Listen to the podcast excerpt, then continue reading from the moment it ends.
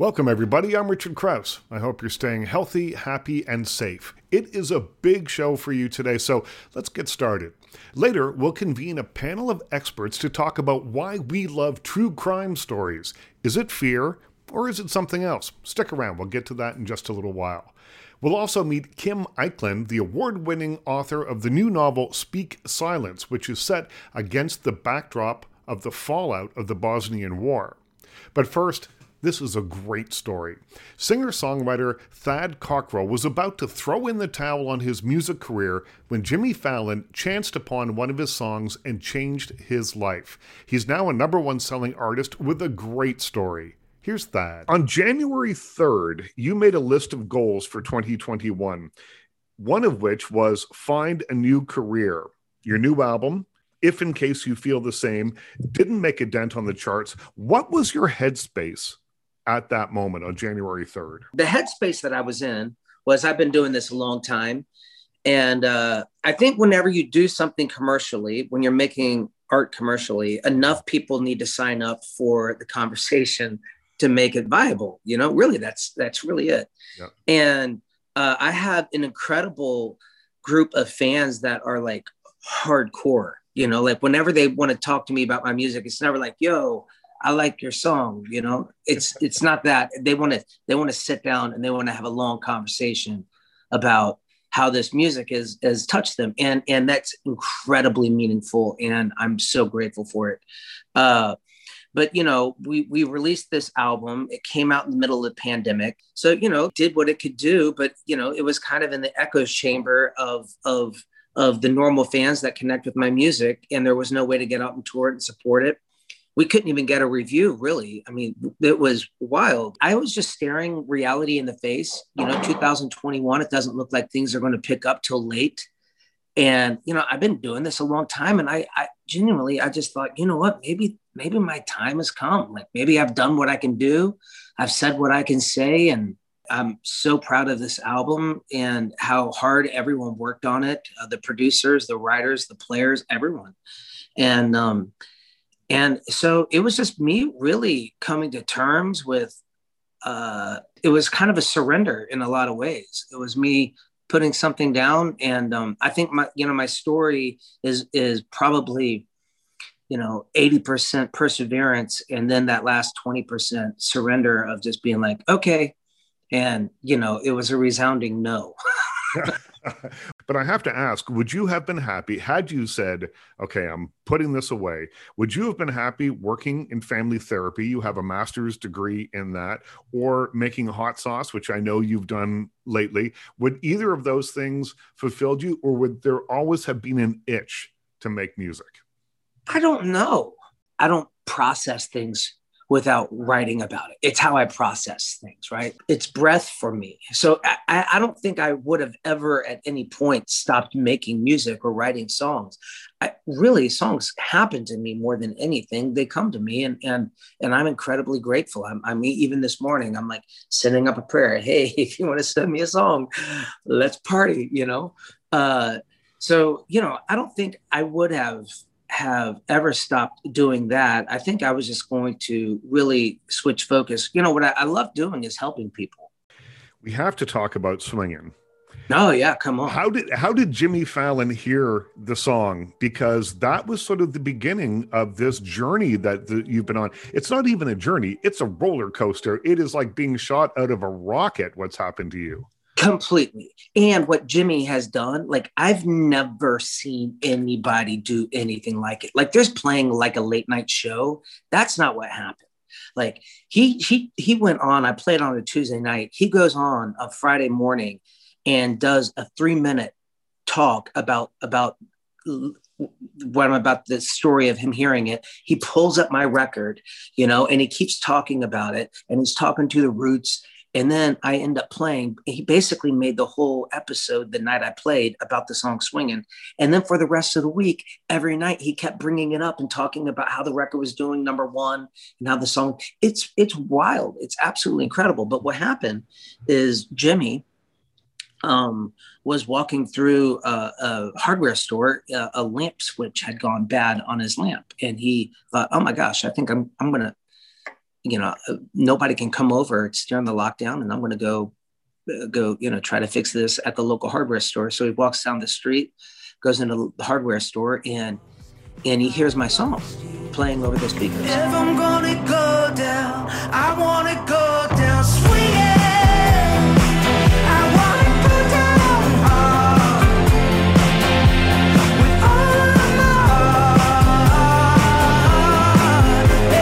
He's like, oh my goodness.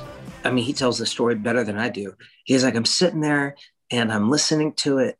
And I'm like, this song is amazing. And he, and he Shazams it. And sure enough, it's my song Swinging. And he sat there and he said he's mesmerized and that he listens to the whole song standing there in the aisle.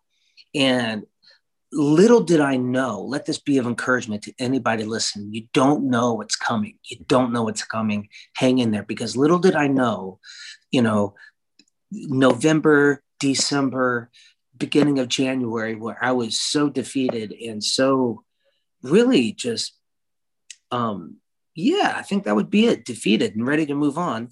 I had someone listening, and it was his like theme song, and he was like jamming it, right? And it was Jimmy Fallon. And so, you know, that's how he heard it. And, you know, it, it's so interesting because I think this song really like connected with him because when I made it, I've never made a lot of money doing music. Um, it's been a complete labor of love. And I think anytime you do something creative on a lot of levels, it's a, it's a fool's errand, right? You're listening to my interview with swing and songwriter Thad Cockrell. But when I wrote that song, it was me fighting my cynicism right? And if I write a song like swinging, but I sound pissed off while doing it, like it doesn't work. You know what I mean? You have to, you kind of almost have to trick yourself into thinking, into believing that music has made you a bajillionaire. And that's kind of what I was doing, you know? Um, and uh, because you still want to like, you, you don't want to write music with like a poor as me or a, victim mentality, or I, at least I don't, right? I love that on the Tonight Show, they can book pretty much whoever they want. But Fallon hears whoever the song, yeah, whoever they want, and and Fallon hears this song and and pays it forward by bringing you on, and then you wake up and you have a number one song. And well, no, that didn't happen. It, I woke up and and you know we were all really excited, and the song was at like, and the album was in like the top forty, right? It was in like number forty and um, and then that day we got a phone call um, from the Today Show, and they said, "Hey, we want to have you on the Today Show." And um, I'm like, "Great!" So I flew home, and I'm I'm sitting. I did it like exactly where I'm sitting right now, and I did the Today Show the uh, two days, two mornings after. Right. So I woke up that next morning, went to bed, woke up the next morning, and I did the Today Show, and um, and within an hour the song was number one. I mean over the week like worldwide and the album was number two. And all the all the it was just I, I kept looking at it for days. And, and it stayed up there for a good while. And i i just i i kept looking at it because i'm like the Weeknd ariana grande like these huge songs. And my song is number one. And i my mind just it like it was just like stuck. It's like I can't compute what I'm actually seeing. It was in, just absolutely incredible. So how do you process? Thanks, Jimmy. How, yeah, thank you, Jimmy Fallon. How do yeah. you process process all of that? Because it's a lot to have happen. I mean, I'm speaking to you in February. In January, you were thinking, well, maybe I got to find something else to do, and then all of a sudden, everything flips on its head. Does it play on your head at all? You know, it's such a good question. You're good at this. Uh, yeah, I mean that's a really it, you know. Th- there's been moments where I'm like, uh, you know, to be. First of all, it's a gift, so I'm, I'm I'm wildly thankful for it, right?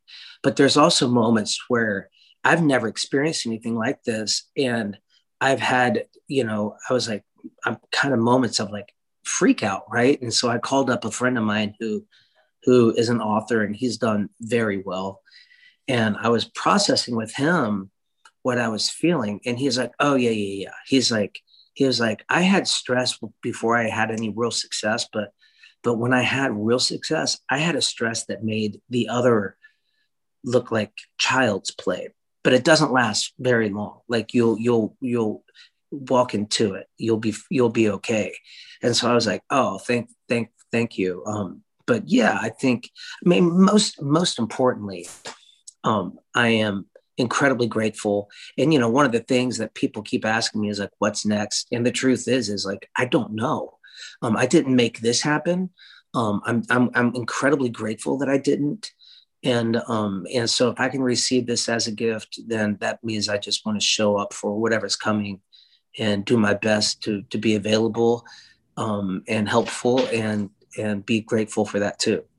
I think that there's something really cool about finding success a little bit later on. Hell yeah. Hell always, yeah. I, because you've paid the dues, you've been around. And I always think of George Clooney, who said, I'm so glad that I didn't get popular at age 19. He yeah. was almost 40, I think, by the time he yeah. got some real success. Real and success. Said that when he looks around at all the people that he's worked with, you tend to freeze in age at the moment at which you get very successful. So if you're a pop star, I'm going to be 48 16, forever. I think the story of late success is more compelling than the story of early success, and we need more stories like that mm-hmm. because um, it's a lot more rare. I want to be a great songwriter and a singer, and you know, I feel like I was just, I'm getting better at it. I love the idea of at one point they said, you know, 30 is the new 20 and then 40 is the new 20. I would love it if the 70 was the new 20 because I think we need people's brilliance for their entire life while they're walking on this earth. That was Thad Cockrell. Find In Case You Feel the Same, his album, and the single Swingin' wherever you legally download music. A little bit later on, we are going to put together a panel of people who know what they're talking about when it comes to true crime. We're going to talk about why we love true crime shows like Dateline and Tiger King and the Hotel Cecil, all that stuff. But first, Award winning author Kim Echlin lives in Toronto. She is the author of Elephant Winter and Dagmar's Daughter, and her third novel, The Disappeared, was nominated for the Scotiabank Giller Prize and won the Barnes & Noble's Discover Great New Writers Award for fiction. Her most recent novel is Speak Silence, a poetic book about war and loss, suffering and courage and the strength of women through it all. It focuses on a journalist for a Canadian travel magazine who hears about a film festival in Sarajevo where she knows a former flame will be with his theater company.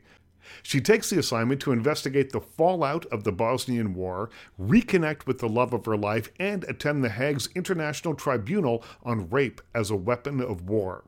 I began by asking Kim Echlin about researching a book as complex as Speak Silence. This book took more prep work than um, has been the case, although I always do a lot of research and I really like the research mm-hmm. process. But this book, um, you know, I mean, it's been in my mind actually for a decade or more. And even before that, I watched this war on television you know, in the early 90s when we were all watching the siege of Sarajevo guided by Canadian reporters because people were on the ground there.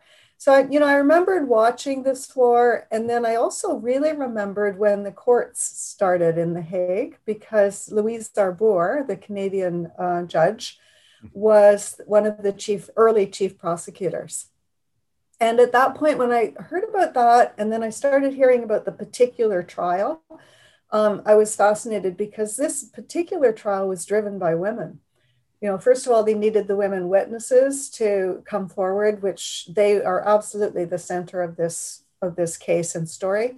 They immense courage to do what they did.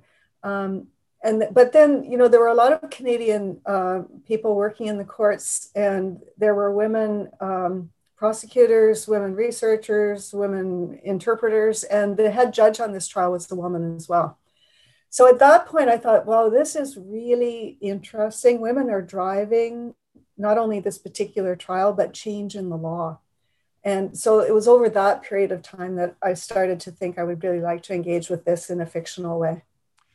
Is that what keeps that fire going when you say you've been thinking about this for a decade? Uh, that's a long time to have a project rattling around in your head and to stay enthusiastic about it and to go back to it. Uh, is it that what you just told me uh, that it's a, a female driven story that laws were changed and it was so significant in that or is it the more dramatic elements of the story that you respond to as a novelist? I think both absolutely both. And then the um, when you're working in fiction there is always an emotional component and a deeply personal component otherwise you you don't want to stay with those characters or that particular story in a story like this which is difficult for so long. And so but often that's a little bit unconscious and as you work you begin to see where all these resonances are. So for me you know i mean it was not something that was front of mind when i was doing the work and research but i think of the more generalized experience of the silencing of marginalized communities of women what an international phenomenon this is were all were that part of that sort of personal connection to this story do you think that the book's themes of uh, exploring speaking truth to power, of speaking up against the very people who would do almost anything to silence you, is particularly poignant now, given our uh, recent political divide? I think it has always been important, but I think that we are hearing and seeing and acting on it a little differently now. I think we have an increased awareness of it. Um, and so I think that um, it, I think this question is something that erupts through history. And we're at one of those eruption moments right now because we what we're constantly doing is like creating new stories around this phenomenon and then breaking the silence in different ways. So, right now, there's another breaking of this silence, and there's an insistence that people speak, and there's an insistence that stories go on the record. And so I think that this coheres right now in that way. You're listening to my interview with the internationally best-selling and Giller shortlisted author of Speak Silence, Kim Echlin. It's interesting when I think about the events of the last four or five years. You're right; these peaks and valleys, I guess, happen. But uh, I, this is the first that I remember being particularly involved in that I thought I am actually a part of this history. I am I, I'm I'm one of the puzzle pieces here, uh, and and it's been a remarkable time, and I'm still processing, and I think will be for a very long time. Yeah, I think that's really really interesting. And then I mean, particularly someone in your position that has a public platform and you're mediating between public ideas and, in, and individual ideas and, and the intellectual life of the time. I mean, what you choose to engage in from your platform is defining the discourse. Mm-hmm. And it's allowing the discourse to go broader and in different directions. And I think that that's really, really important. You know, in, and it's very interesting what you're saying about not knowing what history we're in until we look back on it. But, you know, because people have said to me, well, you know, did these trials make a difference? Because these crimes are still going on all over the world. And uh, when I asked people in the courts, especially about this, because they give everything, they give their work lives, they've moved there, they're, you know, they give everything to these.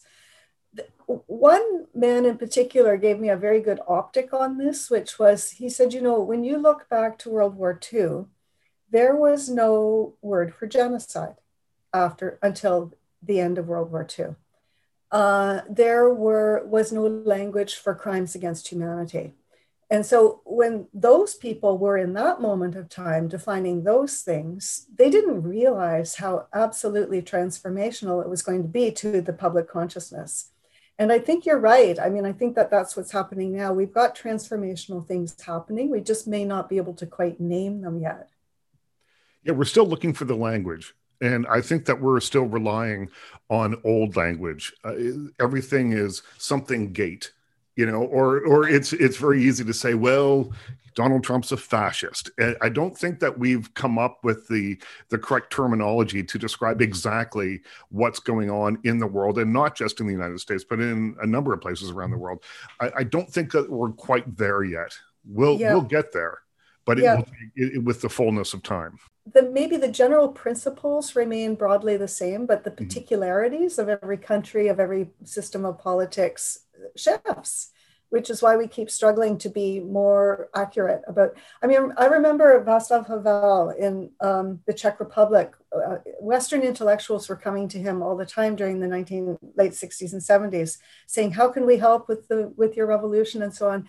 And Havel said, "Go home and defend your own democracies." He said, "We need to do this for ourselves, and democracies are very fragile." That always stayed with me because here in North America, we think of a robust democracy, but we have seen it threatened. You talk about how a writer is always aware of the torment and fleeting delight of the world and is forged in this awareness. Is this something that you were born with? Is it something that you have cultivated? Is it something, is it nature or nurture? Hmm. I, I suspect it's a combination. Uh, you know, storytelling was part of my growing up. I had uh, I lived in a suburb, and uh, I had a grandfather who lived in downtown Toronto. And even though we were not so far apart, he mailed me letters all the time from the moment I could read. And uh, so for me, you know, reading a letter and learning to write a letter was this magical way of beginning to be part of the adult world and to to be part of storytelling and then I think I do think that you know um, there was a certain sort of social consciousness that I was raised in that was not self-conscious at all. It was just about being kind, you know, be good to the people around you. Um, but that was very much part of the fabric of how I was trained to be, brought up to be. You have often written about turbulent places uh, Cambodia, Pakistan, now Sarajevo. Um, what attracts you towards these places and, and periods in time as a writer? I think that um, in part this was a circumstance of chance. I mean, I've had the possibility to visit these places. And there's a there's a there is a sort of an abiding question that I live with, which is once you see, once you know, what do you do? Uh, and so in some of these places, you know, I was there for other reasons or just traveling. Um, so this immense, writing from the immense privilege of being able to have traveled in the world, you take that and you say, what do you do with that? You know, um, so uh, let me tell you a story from, from, from this book. Uh, when I went to Sarajevo, I wasn't absolutely sure I was going to write. I was very much hoping to at this point. Um, and I was traveling with a soldier from the region, a former soldier, and also a, a, caseworker from the UN came on this trip, and he had all the documentation and all the all the uh, facts and figures and so on. But one of the things I did without without those two was to go to the women victims of war offices, and I met uh, the woman who had founded that organization, and um, and she you know, showed me the walls and walls of files of women's testimony, which I found very moving because I knew that in The Hague, for example, you know, a very small number of women testified. But here in this office were thousands of stories. And at the end of our long talk, I said to her, What do you want? And she said, um, and I was thinking, you know, she'd talk about justice or, you know, prosecution in, in Bosnia or something, but she didn't. She said, I need money to keep this work going and to support these women who have been marginalized, you know, for 20 years. And she said, I need the world not to forget. So when people tell you their stories, they have the generosity to tell you this, their stories, and then they just tell you, they ask you, don't forget. Um, this becomes a kind of powerful motivator to write. Well, I think when you talk about uh, traveling and the immense privilege of traveling and how that has fueled your work, um, I always think uh, that when you travel, it's a, a breeding ground for empathy.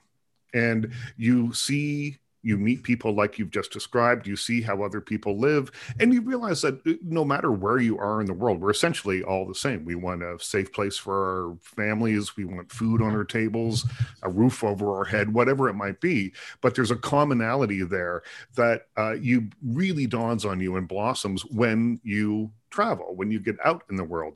And then taking that a step or two further, when you translate that into uh, your world, which is uh, being a, an author, or my world in the films, I see books and movies as being little machines for empathy. Because if you don't have that privilege to be able to travel around the world, uh, you can benefit by seeing films about the way other people live and reading novels about the way other people live.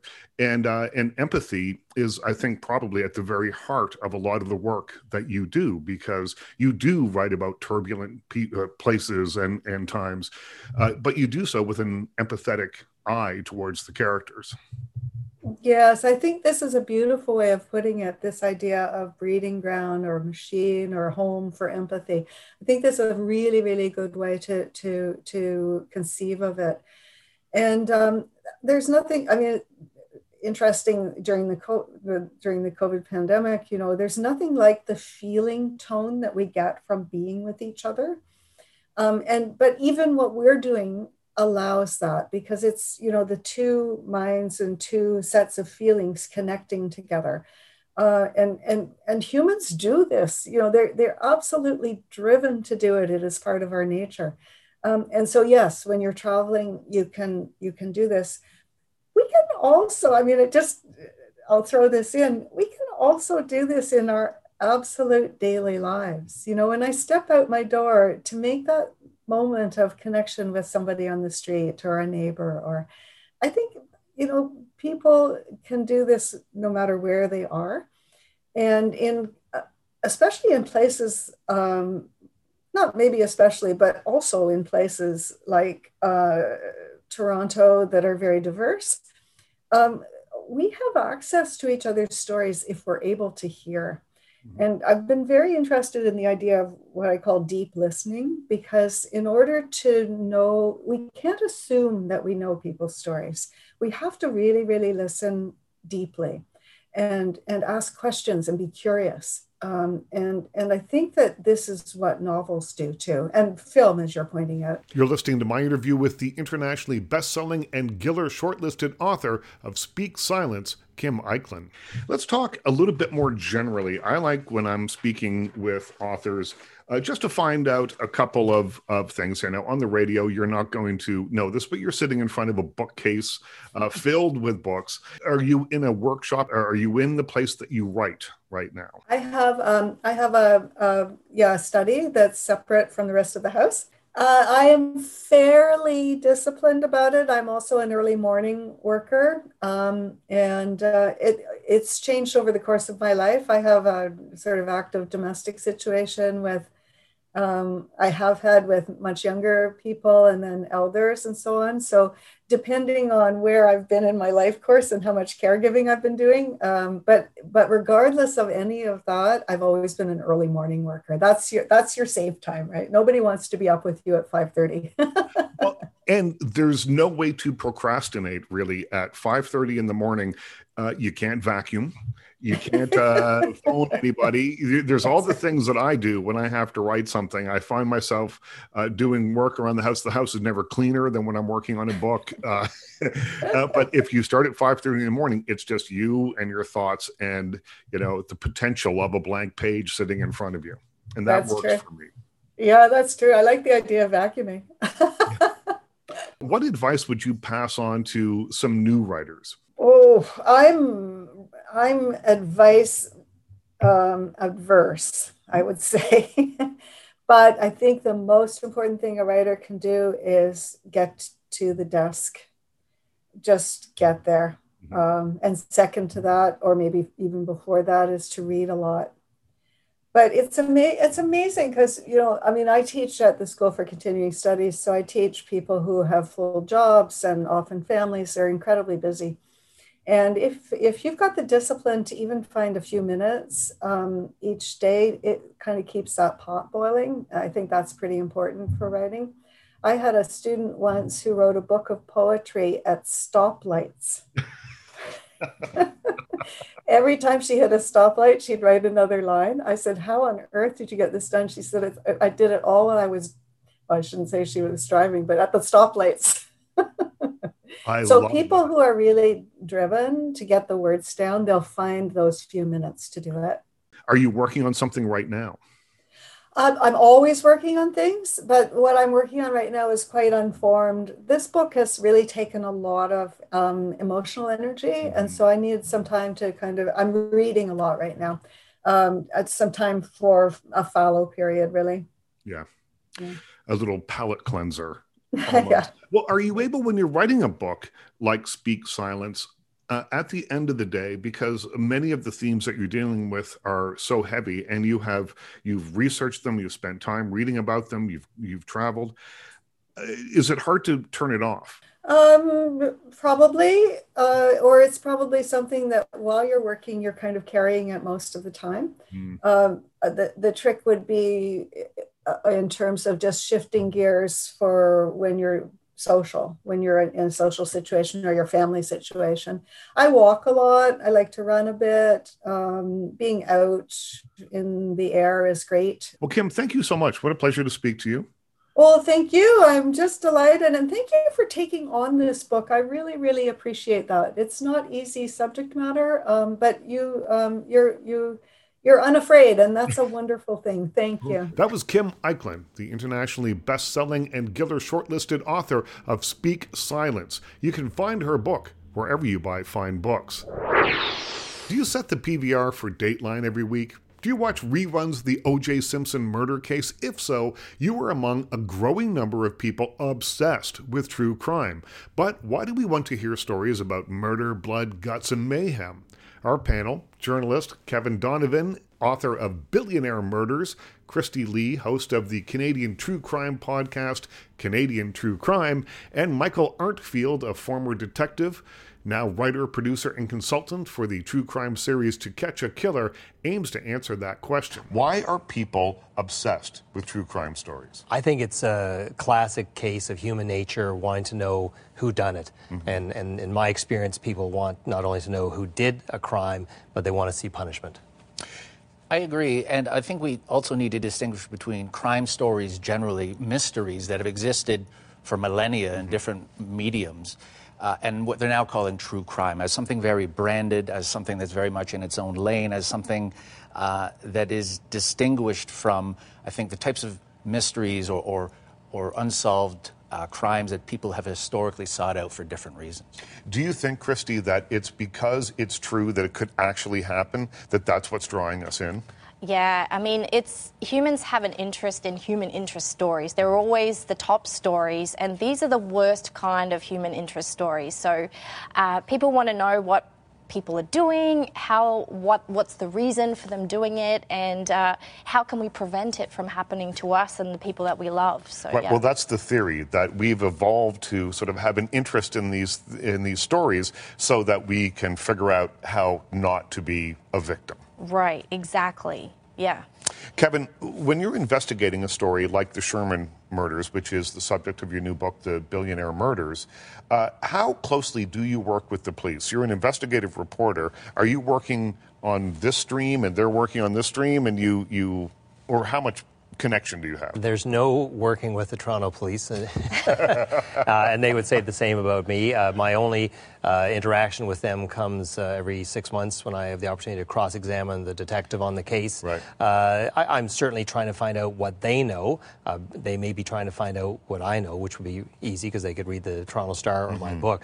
Uh, but uh, what I find is that it's changed a lot in my 35 years. There used to be more of a give and take where I would be able to talk to a detective in a coffee shop or perhaps a bar. That's just not happening anymore. Michael, you used to be a detective. Uh, so tell me, does that ring true to you? Has the, the relationship between uh, a writer or a storyteller of, of true crime and the police changed since you were a detective?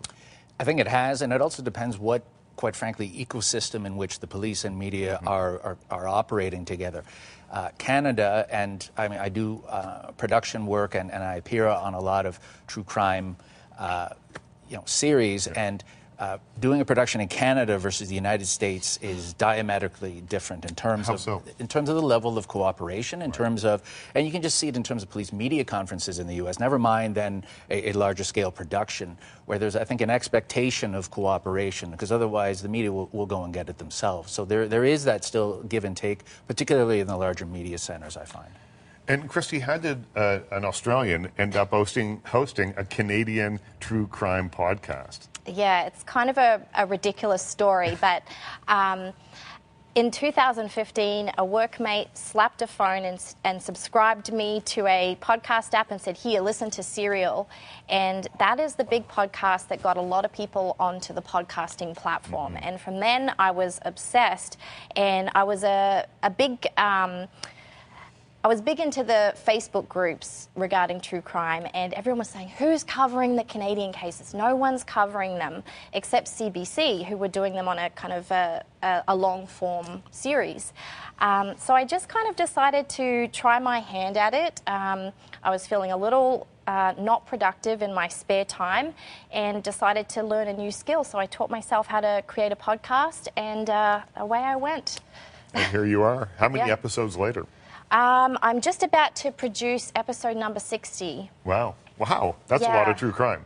It is. It's interesting you mentioned Serial, and I, I've, I've written about this. Is um, Serial really, I think, marked uh, what I now call the fourth wave of true crime in the last century or so, Yep. in that uh, people who hadn't heard the term before um, or were sort of um, skittish about hearing or squeamy about crime stories. I mean, it really created a new zeitgeist, not in terms of podcasting, but in terms of then what follows with, with streaming, in terms of books. Um, and I mean, I've got my own sort of opinions on uh, the quality investigation in that podcast and why that particular case was chosen.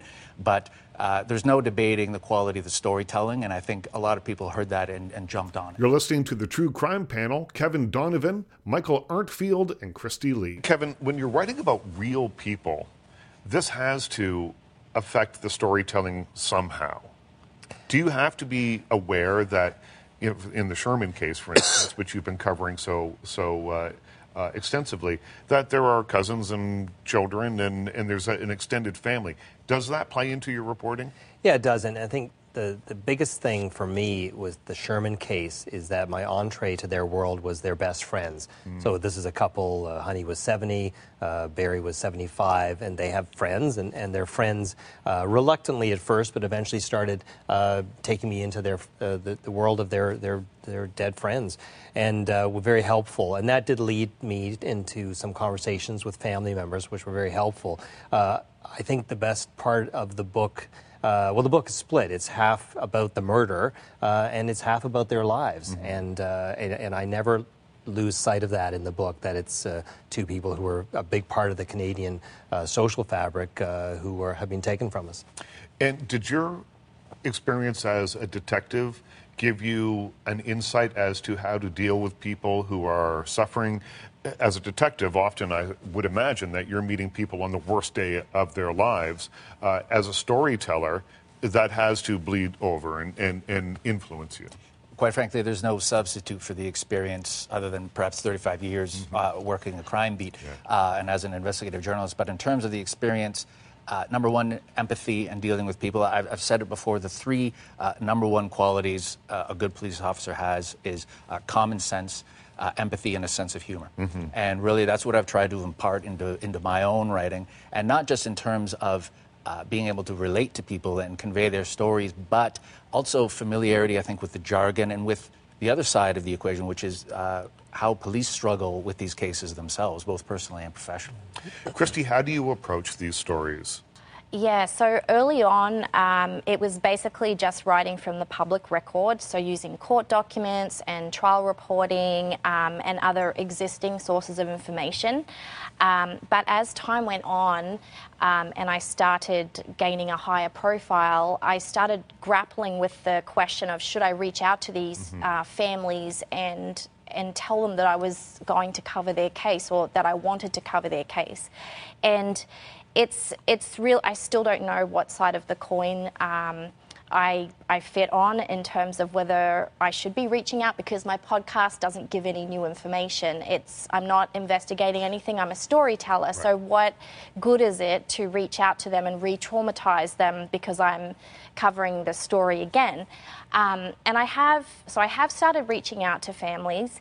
Um, and I've had some some very very good experiences, and then I've also had some some not so great where I've dropped the story because they didn't want me to cover it. So it's one of those things that's so black and white mm-hmm. in my situation. So I'm, it's something that I, I think about every day um, and, and every, every new case that I cover. So yeah. That's it for this week. My thanks to the panel, to Thad Cockrell. Find his record, If In Case You Feel the Same, wherever you legally down music. Also, big thanks to Kim Echlin. Her novel, Speak Silence, is available wherever you buy fine books. My biggest thanks, of course, though, goes to you for listening. I'm Richard Crouse. Stay happy, stay safe, stay healthy, and we'll talk again soon.